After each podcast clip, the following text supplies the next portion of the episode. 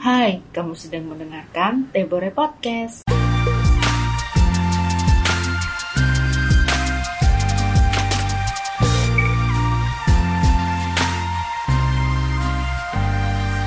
Kali ini aku akan mereview buku kedua dari trilogi pernikahannya Fatpa Devi yang berjudul Sehidup Sesurga.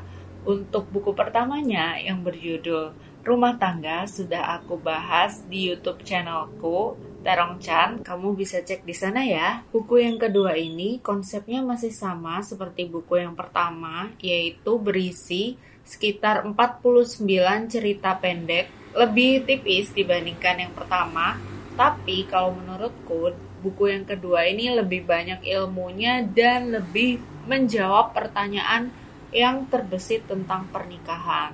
Nah, sebelumnya aku akan menceritakan dulu kenapa Fat Pahdepi menulis trilogi pernikahan. Jadi, sebelum menikah, Fat dan Rizka mencari referensi bagaimana sih kehidupan setelah pernikahan itu, namun masih sedikit buku yang membahas tentang pernikahan. Dan dari yang sedikit itu, lebih sedikit lagi yang konsepnya ringan dan menceritakan keseharian kehidupan pasca menikah. Karena kebanyakan buku tentang pernikahan berisi nasihat dan pelajaran. Sementara sebagai anak muda, tentunya kita tidak suka digurui dong. Akhirnya timbul keinginan dalam diri Fat Pahdevi untuk menulis satu buku tentang pernikahan yang konsepnya ringan dan berisi cerita pengalaman mereka.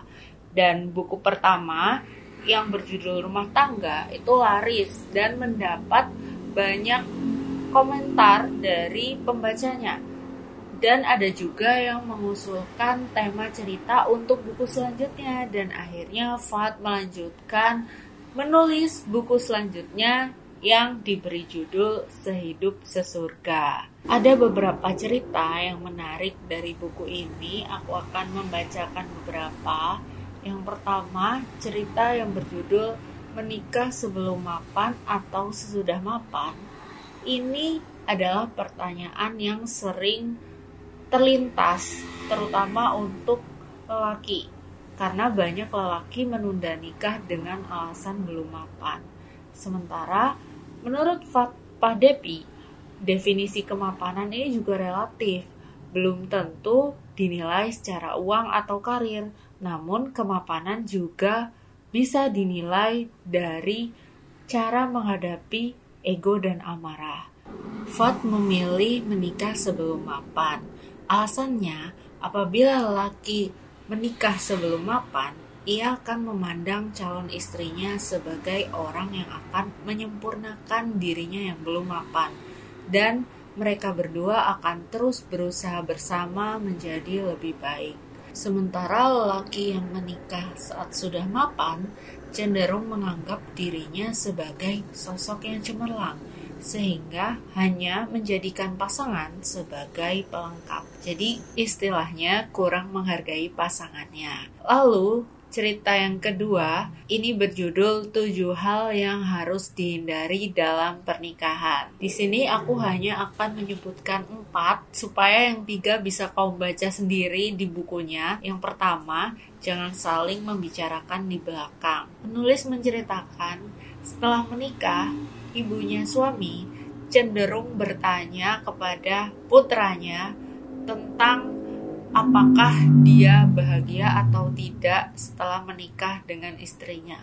Nah, Fat memberikan tips untuk menyiasati pertanyaan ini dengan menyuruh sang ibu langsung mengobrol dengan menantunya alias istrinya. Karena banyak keluarga berantakan hanya karena sang suami menggosipkan istrinya dengan ibunya.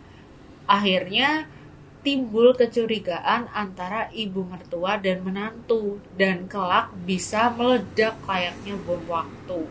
Lalu yang kedua adalah jangan saling menjudge pasangan. Setelah menikah, tanamkan mindset bahwa pernikahan adalah kinerja dari dua pihak, suami dan istri.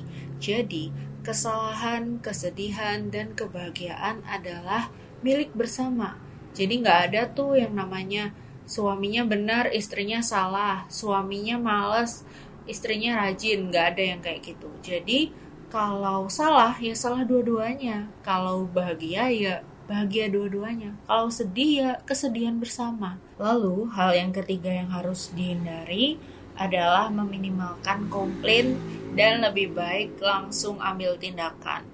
Contohnya ya, ketika masakan istri itu kurang asin, kurang enak, daripada komplain masakanmu kurang enak mah, kurang asin, lebih baik langsung kita minta garam atau membelikan buku resep untuk istri.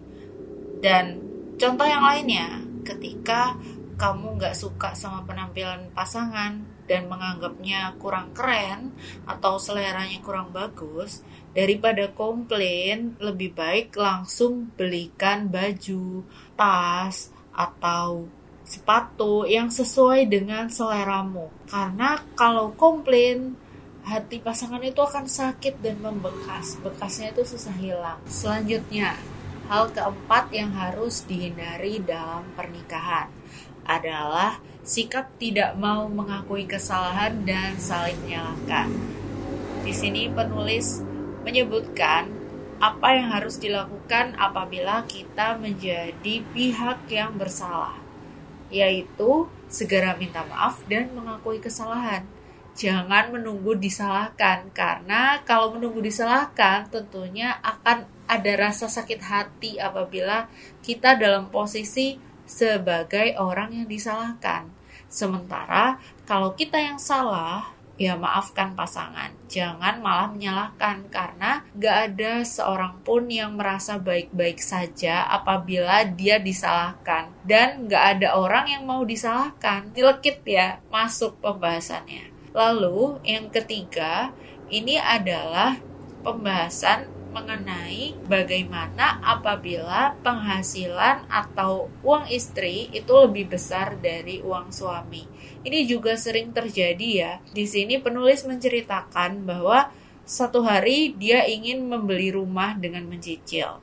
Namun, 70% uang muka itu berasal dari uang istri. Sementara kebiasaan sang suami alias penulis adalah penghasilan suami harus lebih besar daripada istri. Suami yang harus menyediakan semuanya untuk keluarga. Jadinya ada rasa gengsi dong, rasa nggak enak gitu. Namun istrinya terus meyakinkan, nggak penting penghasilan siapa yang lebih besar karena kita itu sebagai pasangan suami istri nggak berkompetisi karena kita punya visi yang sama untuk kebahagiaan keluarga.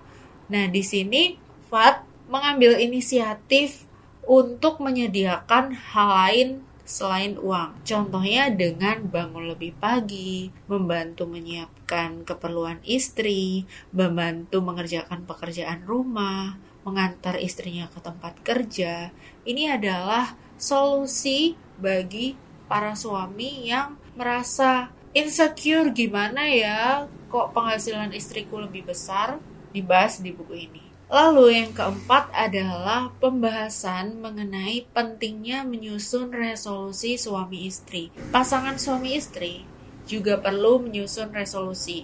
Entah itu dilakukan di awal tahun atau di hari raya Idul Fitri atau di tepat tanggal anniversary ya terserah. Lalu periksa apakah resolusi tersebut bisa tercapai. Dan waktu menyusun resolusi ini juga akan menjadi as time antara suami dan istri di mana suami dan istri bisa mengobrol berdua secara intim membicarakan kelangsungan rumah tangga mereka di masa depan inginnya jadi seperti apa. Resolusi apa sih yang seharusnya disusun? Ini juga diberikan ide oleh penulis. Contohnya, bisa menabung lebih banyak pahala, lebih banyak berbagi kepada orang lain, lebih banyak sedekah, lebih banyak zakat, terus juga lebih memprioritaskan keluarga ketika mengambil keputusan. Selanjutnya, pembahasan tentang menabung kebahagiaan anak. Di sini Fat dan istri sepakat bahwa menabung kebahagiaan lebih penting dibandingkan menabung uang. Karena harta bisa dicari, sementara kebahagiaan yang habis akan menyebabkan sikap mudah menyerah, putus asa, dan sedih berlebihan apabila sedang menghadapi nasib buruk. Nah, orang tua lebih penting untuk menabung kebahagiaan untuk anaknya dibandingkan menabung uang. Dengan cara menjaga kenangan agar anak selalu bahagia dan berwarna. Contohnya dengan bermain bersama, bernyanyi bersama, bercerita bersama, berfoto, dan lebih banyak menghabiskan waktu bersama. Nah, kenyataannya dalam 24 jam hanya sedikit waktu yang dimiliki orang tua untuk bicara, mendengarkan, memeluk, dan bermain bersama anak. Bahkan kadang ketika sang anak meminta perhatian, justru orang tua malah sebentar ya papa masih kerja, sebentar ya mama masih melakukan ini melakukan itu dan menganggap anaknya sebagai pengganggu. Di sini penulis juga memberikan saran bagaimana cara menabung kebahagiaan anak, yaitu dengan menyediakan malam ramah anak di mana setelah sholat isya atau sekitar jam 7 jam 8 itu anak berkumpul di kamar orang tuanya untuk bermain. Sehingga sang anak ada memori bahagia.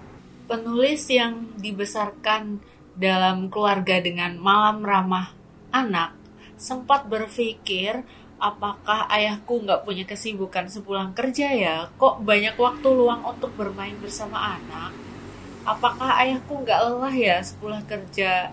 Masih bisa bermain dengan anak namun setelah menjadi ayah Fat justru merasakan manfaat dari kebiasaan malam ramah anak dan dia juga melanjutkan budaya itu di mana dia memilih menemani anaknya sampai tertidur lalu kembali bekerja di depan laptop meski harus tidur lebih malam tapi yang penting dia bisa menabung kebahagiaan untuk anaknya.